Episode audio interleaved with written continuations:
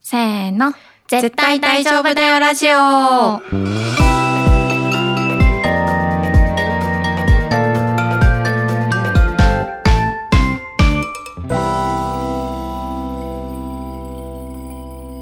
萌えです。愛です。このラジオではクリエイティブ業界に身を置き、日々をサバイブする女子2人が漫画やアニメをはじめ自分たちを大丈夫にしてくれるものについて愛を込めて話していきます。はい。前回に引き続き、アイドル特集アイドル特集 アイドル特集です。アイドル特集2回目、愛ちゃん編です。イエーイイエーイ前回は私が堂本剛さんとのヒストリーを語りながらはい。アイドルについてめちゃめちゃ混乱していることをただ吐露するっていう感じでしたが、面白かったですね。うんその答えをの一部を愛ちゃんがはい。持っているという話つまりアイドルを我々はアイドルを推しているのではなく推させられているのではないかといううん言説がね、前回の最後の方で生まれたわけですよ。はい。でこれ非常に私興味深くてですねはい。その主体はどこなのかっていう話なんですよねアイドルうんうとん自分の関係性のにおいて、うんでそれ非常に興味があります はい。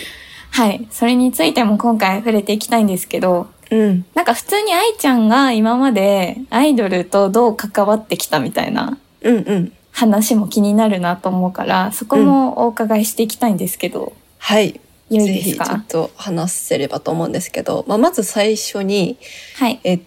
と、多分、絶対大丈夫だよラジオのどっかの回でも、なんかうん私は三次元は押すのを自分に禁じていて、二次元を押しているみたいな話をした記憶がちらっとあって、うんで、結構そういう感覚でしばらく生きてたんですけど、その自分に三次元にそんなに夢中にならないようにしている前には、はいあの、好きな、やっぱりアイドルの方がいらっしゃって、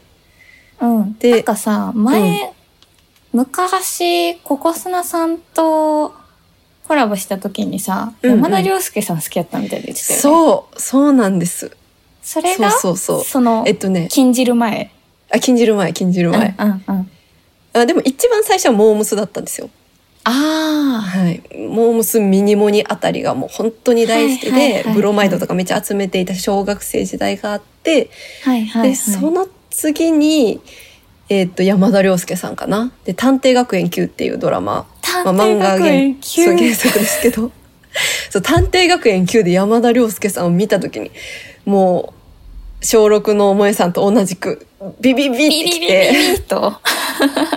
そうでなんかテレビでね「探偵学園今日見てたけどもうテレビ画面をデジカメでパシャパシャ撮って、そそれを印刷して部屋に飾るっていうなんか、うんうんそうキモいことをやったり画質えそれ何歳ぐらいの時だ小学生ぐらいかな愛ちゃんが小6ぐらいかないや中学生だった気がしますね探偵学学園園級は中1ぐらいだった気がしますそっか。うんそうそうで、まあ、そういう山田涼介さん時代があるんですけどで、まあ、平成ジャンプがそれぐらいでデビューしたのかななんかバレーボールのキャンペーンみたいなのを歌を歌ってたのがそれぐらいで、で多分平成ジャンプのデビューシングルあたりは買ってたんですけどはいはいはい。でもなんかそんなにグワーってあのハマるわけじゃなくて、まあ、というのもビジュアルでハマった場合、うんあんまりハマらないんですよ。なんかあー、愛ちブゃんーがムみたいなそうビジュアルで好きってなった場合はあ本当に一過性のブームみたいなあれ感じか、持で続力がないんだ。そうないなくてすぐ終わってしまって、まあ、あうんの山田涼介さん自体はめちゃめちゃ今もう本当に魅力的な人なので、うんあの中身がないとか言ってるわけじゃなく てその時はあの中身を知る術を知らなかったし、まあ山田涼介さん自身もそんなに中身をどんどうんん出してるわけじゃなくて、なんそうかだ、表現の場がね、基本的にテレビとかね、そうそうそうそうなん当です時よはね。なかったもんね。うん、で次にハマったのが東方神起で、東方神起。うんはいあの韓国のそうだよ男ね。性グループですね今はお二人で活そう動ださよれね。てますけどそうそう、だよねうんうんハマった時点では5人でうんうん。で5人の時は、まあ、あのアルバム買ったりとか CD 買うみたいな応援の仕方あとはバラエティみたいなのにも出られていてその人の面白さみたいなのをそこで初めて触れて、この人たちすごく面白いし、すごく考え方とかもかっこいいなっていう思っていた記憶があって、うんで、そうこうしているうちに、その5人から3人が、あの、東方神起からこう、脱退して2人になって、うんうんうんうんで、まあ、2人になった東方神起でまた応援をしていたんですけどライブに行ったりとかしてたんですけど、うんなんかねその辺りからその3人とこう事務所が揉めているみたいなのとかあーななんんかかこあうったかもニュースでその当時の私からするとすごく面白くて優しくて素敵な人たちがもともといた場所と揉めているんだっていう事実がなんか結構ショックでなんか怖いなっていう漠然としたなんかもやっとした感じがその時にあってはいはいはいでその一緒に東方神起を好きだった友達がいたんですけど、まあ、その子とえうん高校を卒業しあれ中学かな中学かなんか卒業してから、まあ、離れ離れになってうんで、まあ、それをきっかけにあんまりこう追いかけなくなっちゃってなんかそのモヤモヤ感と、まあ、一緒にキャッキャ言ってた子が離れてしまったっていうのでうんでその辺りからなんかこう3次元の人を好きになることに対してのうんうんうん恐怖心みたいいなのがこう漠然と生まれてきてなうんでだんだん、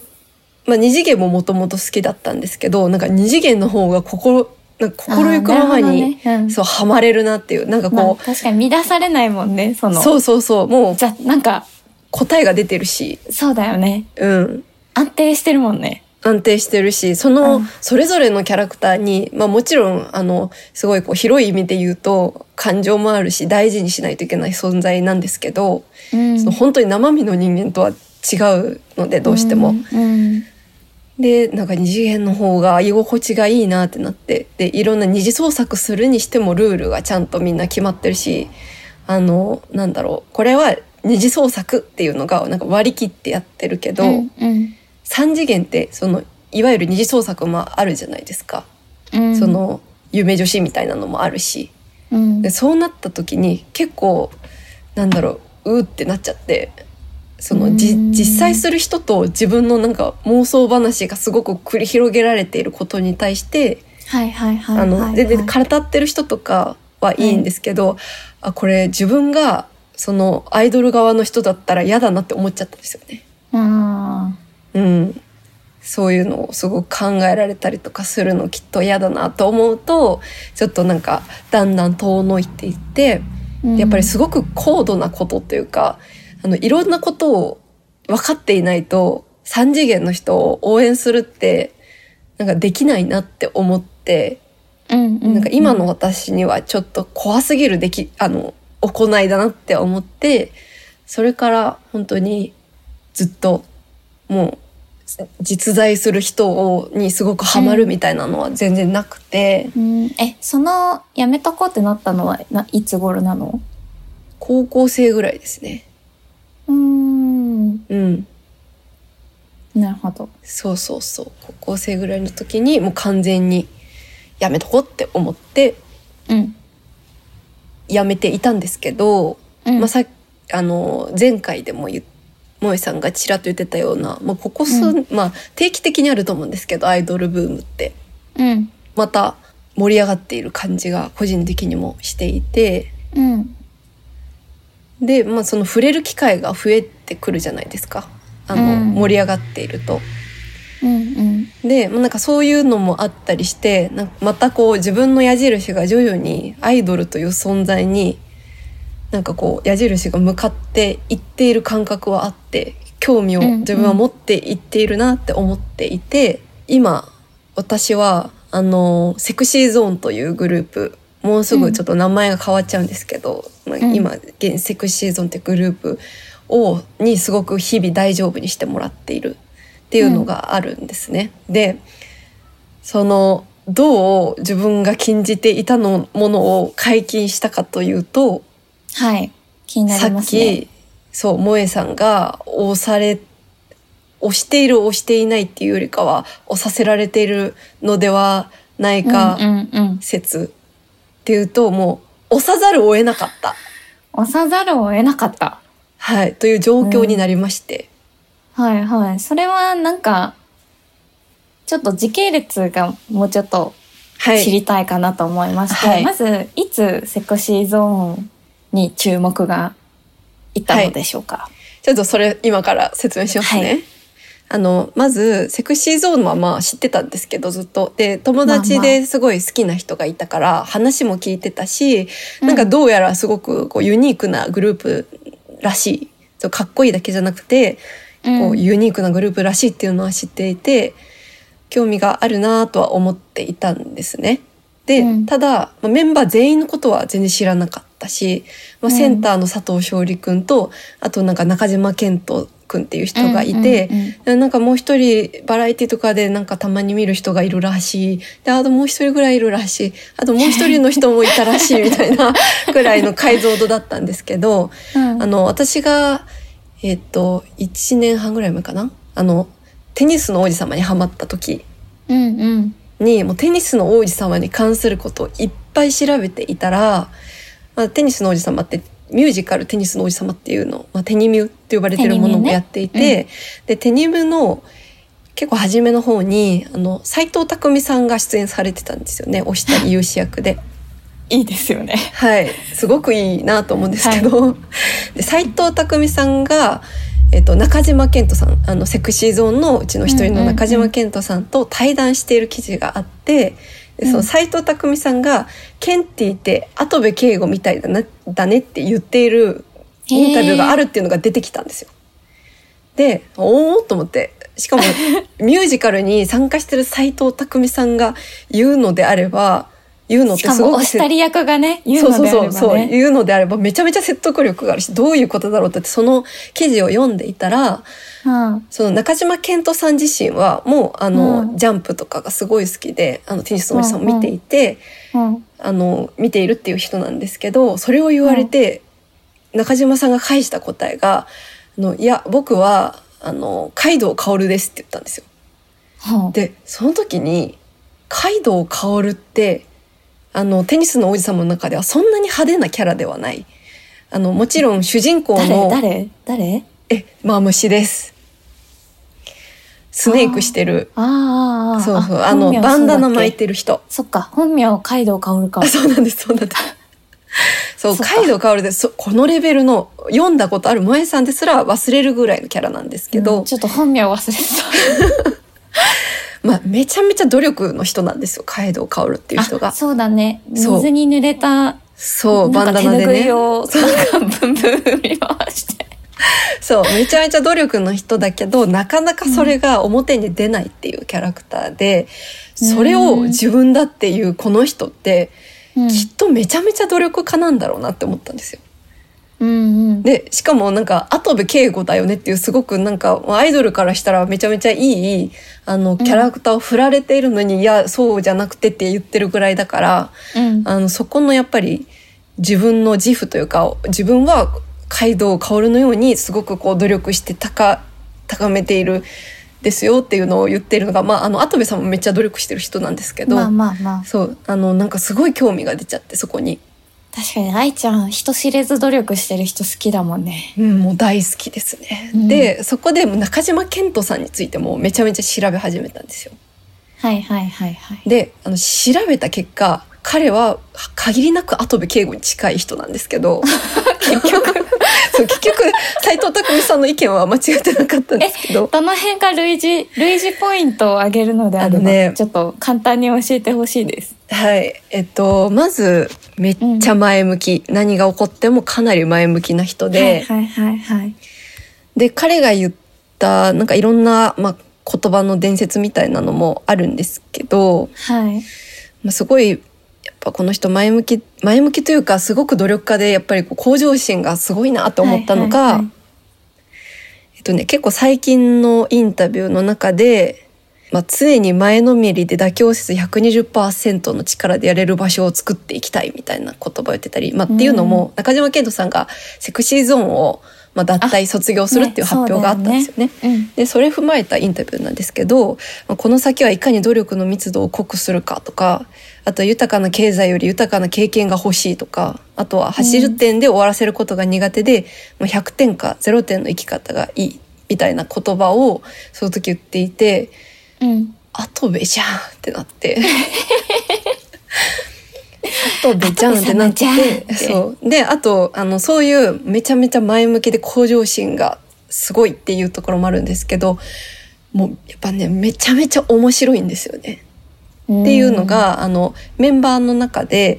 えっ、と、中島健人さんの、まあ、エピソードを説明するときに、菊池風磨さんがそれを説明していたんですけど、うん。まあ、あの、ミュージックビデオとか CD の撮影の時に、なんか、あ、今いい感じだな、写真撮ってほしいなって思った時、マネージャーさんとかに。で、あの、風磨くんとか他のメンバーだったら、あーあーってなって、わたわたってなって、あーすみません、これで写真撮ってくださいって言うんですけど、中島さんは違うんですって言うんですね。で、中島さんはどうするかって言ったら、ってこう指パッチンで、ってやって、そしたらマネージャーさんがカシャカシャって撮るんですよあ、おもろすぎる。そう、それをなんか、あの、パフォーマンスとして、人いるんだ。みう。そう、 パフォーマンスとしてするんじゃなくて、ナチュラルにやってて、でそれ言わへれた言われた中島さんも、見てたのみたいな感じの反応だったから、こんなことナチュラルにする人いるんだと思って。素晴らしいですね、でも。素晴らしいんですよ。まあそういうエピソードがめちゃめちゃあるんですね。はいはいはまあそれはもう、見逃せないじゃないですか。い。まあね。そうそう、見逃せなくて。で、私はうんあの、今中島健人さんからは入ったんですけど、はいセクシーゾーン全員を応援していて、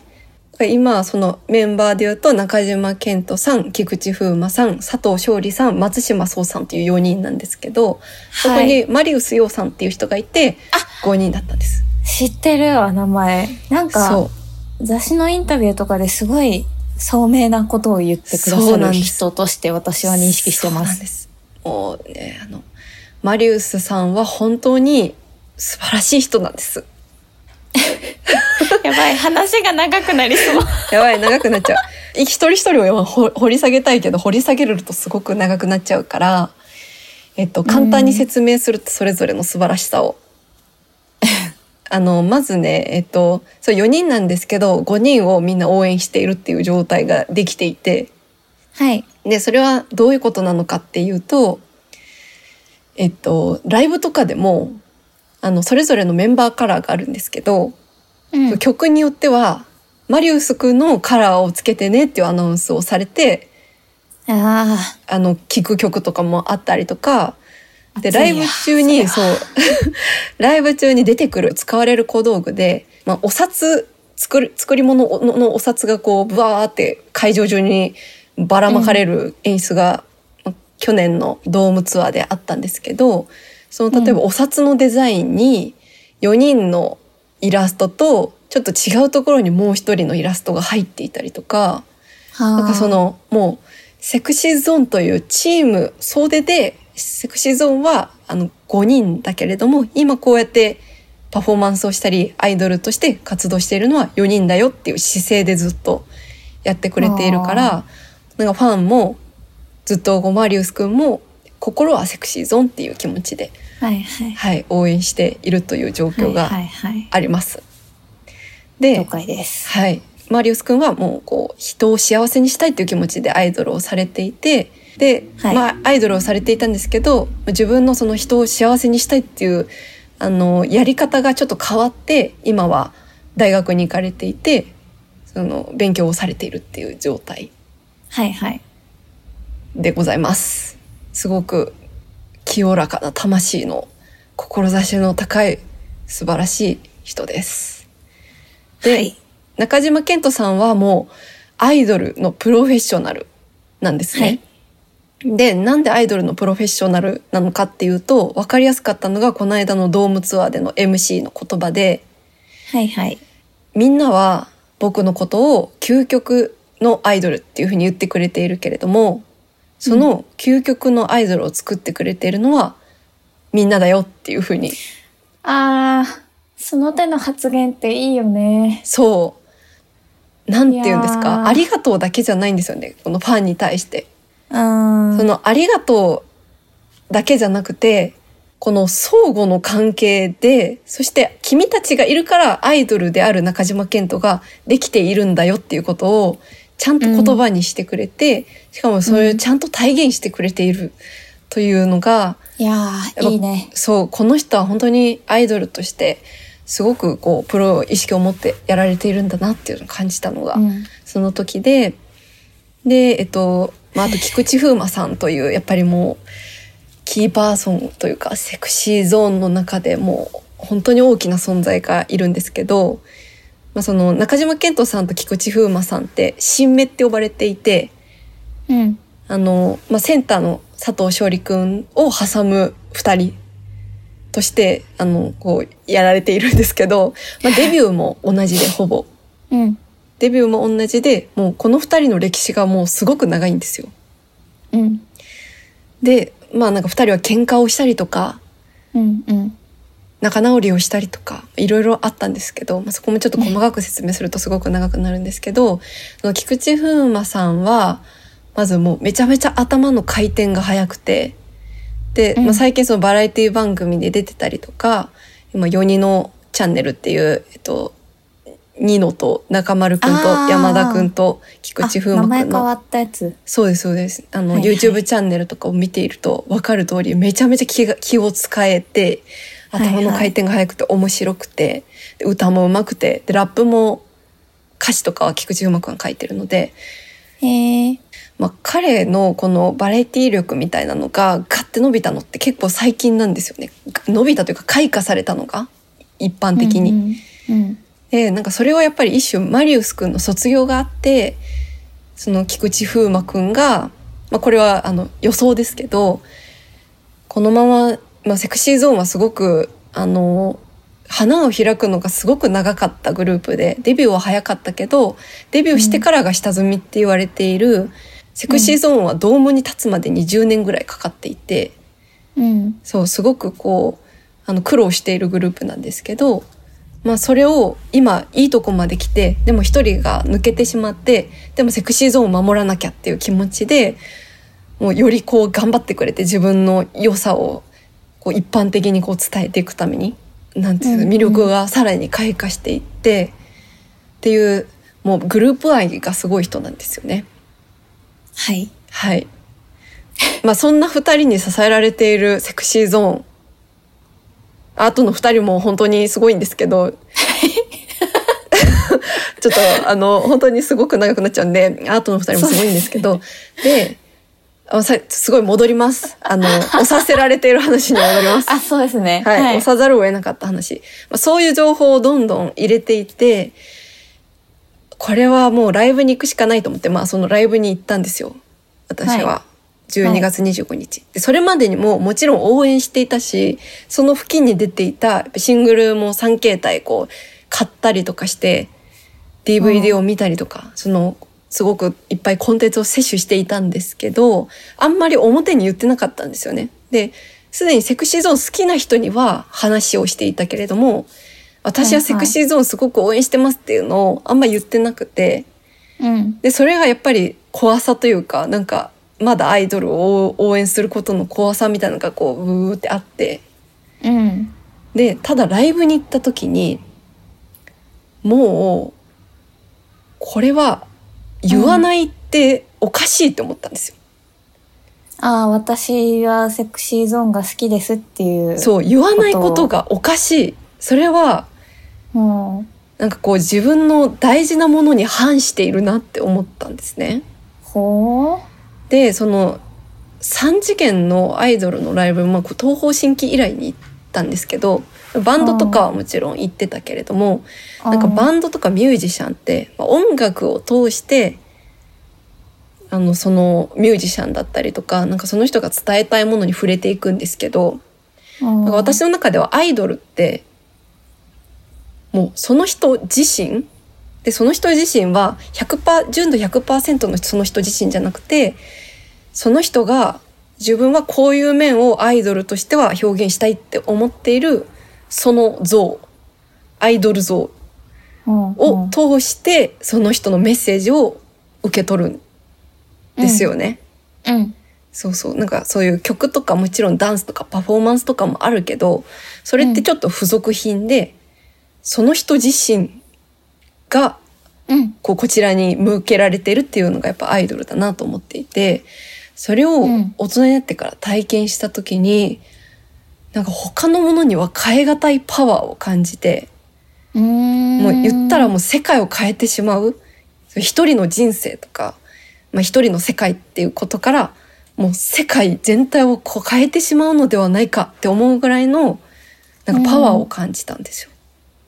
え、それって、うんなんか例えば、二次元の、うん、まあ、アイドリッシュセブンとかのうん、うん。ライブパフォーマンスとかを見た時とはまた違う感覚なの、全然違う感覚ですね。へで、え。もちろんそのアイドリッシュセブンとかうもん。すごく好きだし、パワーもめちゃめちゃもらうし、うん。あの、うんパ変えられる、あの変わら、変わらせられるなっていう感覚はもちろんあるんですけど、なんかね、もうそれとは全然違う感じ。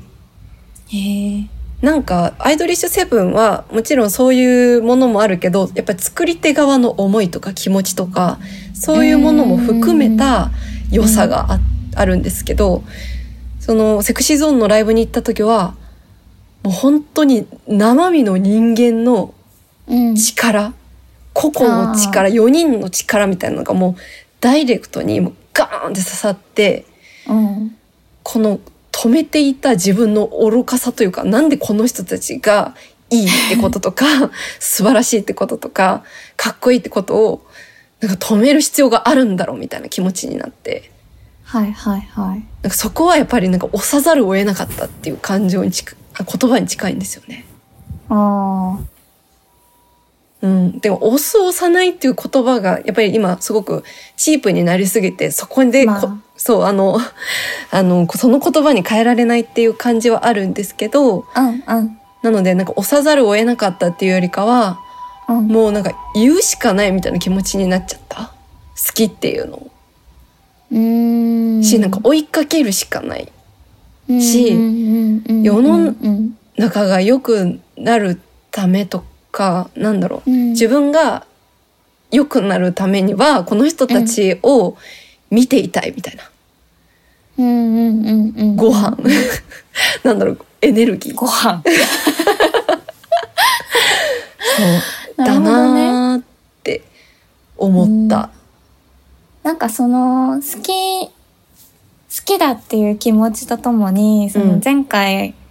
私が混乱していたようなこととかそれに対して愛ちゃんが言ってくれた、まあ、こういうことも考えますよみたいなこととかを実際に思ったりはする、その感情との同居ってどういう感じうん、うんうん思ったりしますでそれを思う時って例えばそのセクシーゾーンの4人に対しても例えば恋愛感情とか、まあ、いった性愛みたいなもので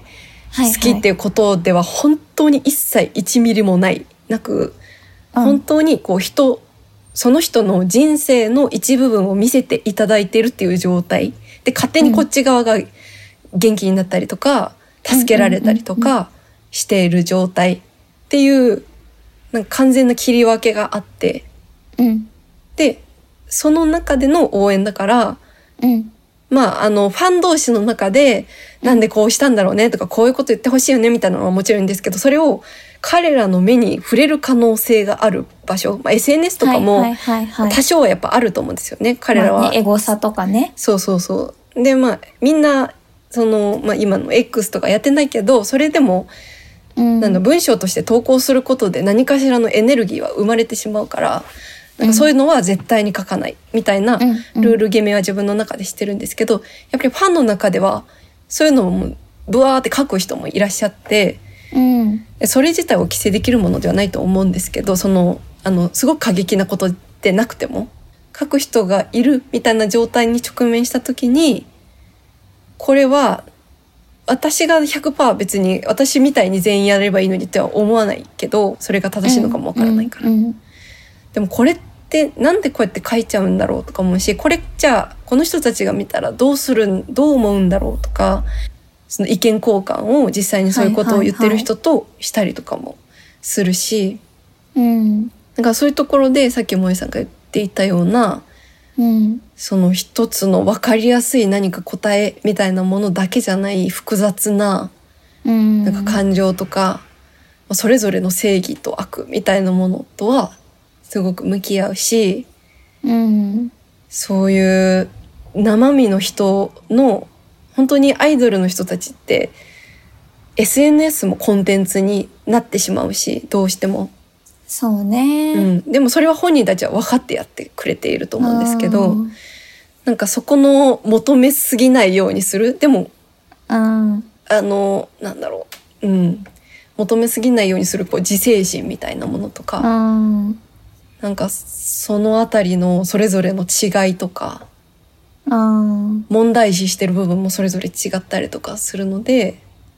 そういうものは意見交換しながら自分の中でアップデートをしていくしていき続けることでこのすごいエネルギーをくれる人たちの良好な関係をうんうんうんうん続けていきたいっていう。そうね、なんかうんそうねなんかそのファン側の振る舞いっていうかさうん。なんかよくわかんないんだけどこう X とか見ててうん。あのなんかどこどこのグループの誰々の熱愛みたいなうん。のをリークするようなうん。アカウントの投稿とか流れてきたことあってうん。うん。あこんなのがあるんだとかうん。なんかその暴暴露みたいなうん。話とかもすごいあってでそれでなんかめちゃくちゃうわーみたいになってるのを見たことがあって、うん。でもなんかアイドルその、まあ、アイドルに限らずファンビジネスうん。うん。全体なのかもしれないけど、うん。なんていうかなうーんなんか好きになってもらうためにはそういう好きになってもらおうとするで好きになる人がいるうん。でもその好きになり方ってコントロールできないわけだからうん。しアイドルってやっぱりその恋愛感情的にうん。好きになる人も多いイメージがあって、うん。うん。まあ、顔がかっこいいとかも含めてね。うん。ってなるとなんかそれを裏切らないようにしないといけないみたいなのもアイドルのビジネスうん。として捉えられている側面ってあると思うのよ正直。ああ、うん。うん。なんか恋愛禁止ルールとかもあるじゃん。っうん。うん。てなるとなんかなんうんちょっと何を言いたいか自分でもよくわからないんですけれども、うん。なんていうかななんか愛ちゃんみたいな感覚の人のが少ないのかなとか思って。ああ、どまあ。なんかこう SNS とか見てるとね正う直、うん。なんかこれだけ多くの人がなんかうちらが金落としたのにみたいなまあね。のとか言っててるわけだよね、その、うん。お私たちがお前らの給料を払ってやってるのに、うん。お。前は女と遊んでるのかみたいなうん。言葉とか見たこといっぱいあるわけよ正直うん。うん。なんかそう思うとなんかすごい不健全なもののようにも見えちゃうしうん。でも多分そういう人たちの熱量がないとアイドルビジネスって回らないような気もしなくもないのよまあ、そうですね。なんかそこがね、ちょっと怖い、怖さがね、やっぱ拭えない要因なのかなと思って、なんか愛ちゃんみたいな感覚で、アイドルを好きな人がいっぱいいたら、なんか、健全だなってすごい思うかもうん。しれないんだけど、まあでもやっぱり受け取り手側の教養と道徳心が問題な気はしていて、まあもちろんその発信する側がそこを煽っているみたいな場合そう。そうもある。え、正直そこめっちゃあると思うの、私は。うん。うんそれは事務所とかじゃなくても、メディアとかもそうなんだけど、うん。例えば雑誌のインタビューでなんか好きなことはどこにデートが行きたいみたいなうん。項目とかってあるわけじゃん。うん。なんかそういうのもそれの一端を担っている気がするのよ。まあそれは多少なりともある。妄想妄想をくすぐらせるというかうん。可能性はないんだけど。うん。まあね、そこはだから変わらないといけないところうーんだとはそうなんだよな思うし、変わりつつあるところでもあるとは思います。ううんだからやっぱり男性アイドルのライブでなんか生着替えみたいなのはあったし、そのセクシーゾーンでも昔の、昔っていうかうんうんもうちょっと前のやつ見たら。まあ今回はなくなってたのがそれがやっぱり良くないねってなったかはちょっとわかんないんですけど、うんでもそれがなくなってて本当に良かったなと思ってた、思ったし、うんなんかその運営側もファン側もえそれってこの人たちが長く自分たちがこう、望むように活動する中でうん不適切なんじゃないかっていう思い始めている感じはうんうんうんするけど、まあ、そこ、うんそんなの全く関係なく本当に私たちがお金を落としてやったのやったのうに、んうんあの人もたくさん目にはするから。うんそうなんかもう難しいなとは思うんですけどでもそこを諦めずにうん何かこうやっぱアイドルを応援している人たちは、うんそういうの良くないよねってそういうことじゃないよねっていうのをなんか発信する、発信したりとか対話しするしかないのかなとは思います。そうねうん、なんか本当に難しいのがアイドルの人に対して恋愛的な感情を抱くことが間違いなわけではないと思うのよ。うんそうですねうん、そう、そこはだってしょうがないことだから、それ抱いた後に何をうんしない選択をするそか、うな何をする、まあ、何をうん、何をもってその人を好きと表明するかうん、とかなんか自分の感情をコントロールするとか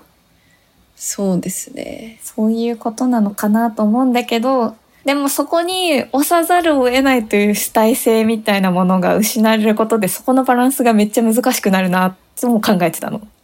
今話を聞きながら。うん、その自分が主体的に判断できる状況なのであればその個々人の道徳心みたいなものでコントロールできるのあーかもしれないけどそうんのアイドルのパワーがでかすぎて、うん、自我を見失ってしまうみたいな人もうん、いてそれによって押さざるを得ないとかこうせざるを得ないとかうん、うん。暴走しちゃうみたいなことも起きえるのかなって考えてた今日。まあ起きえますね、だからその自分がずっと3次元押すの怖いなんか応援するの夢中になるの怖いなと思ってたの感情のコントロールがやっぱある程度できるようにならないと怖いなって思ってたうんところに直結するんですけどうんうんやっぱエネルギーというかパワーというか、まあ、魅力それすごいことだと思うんですけど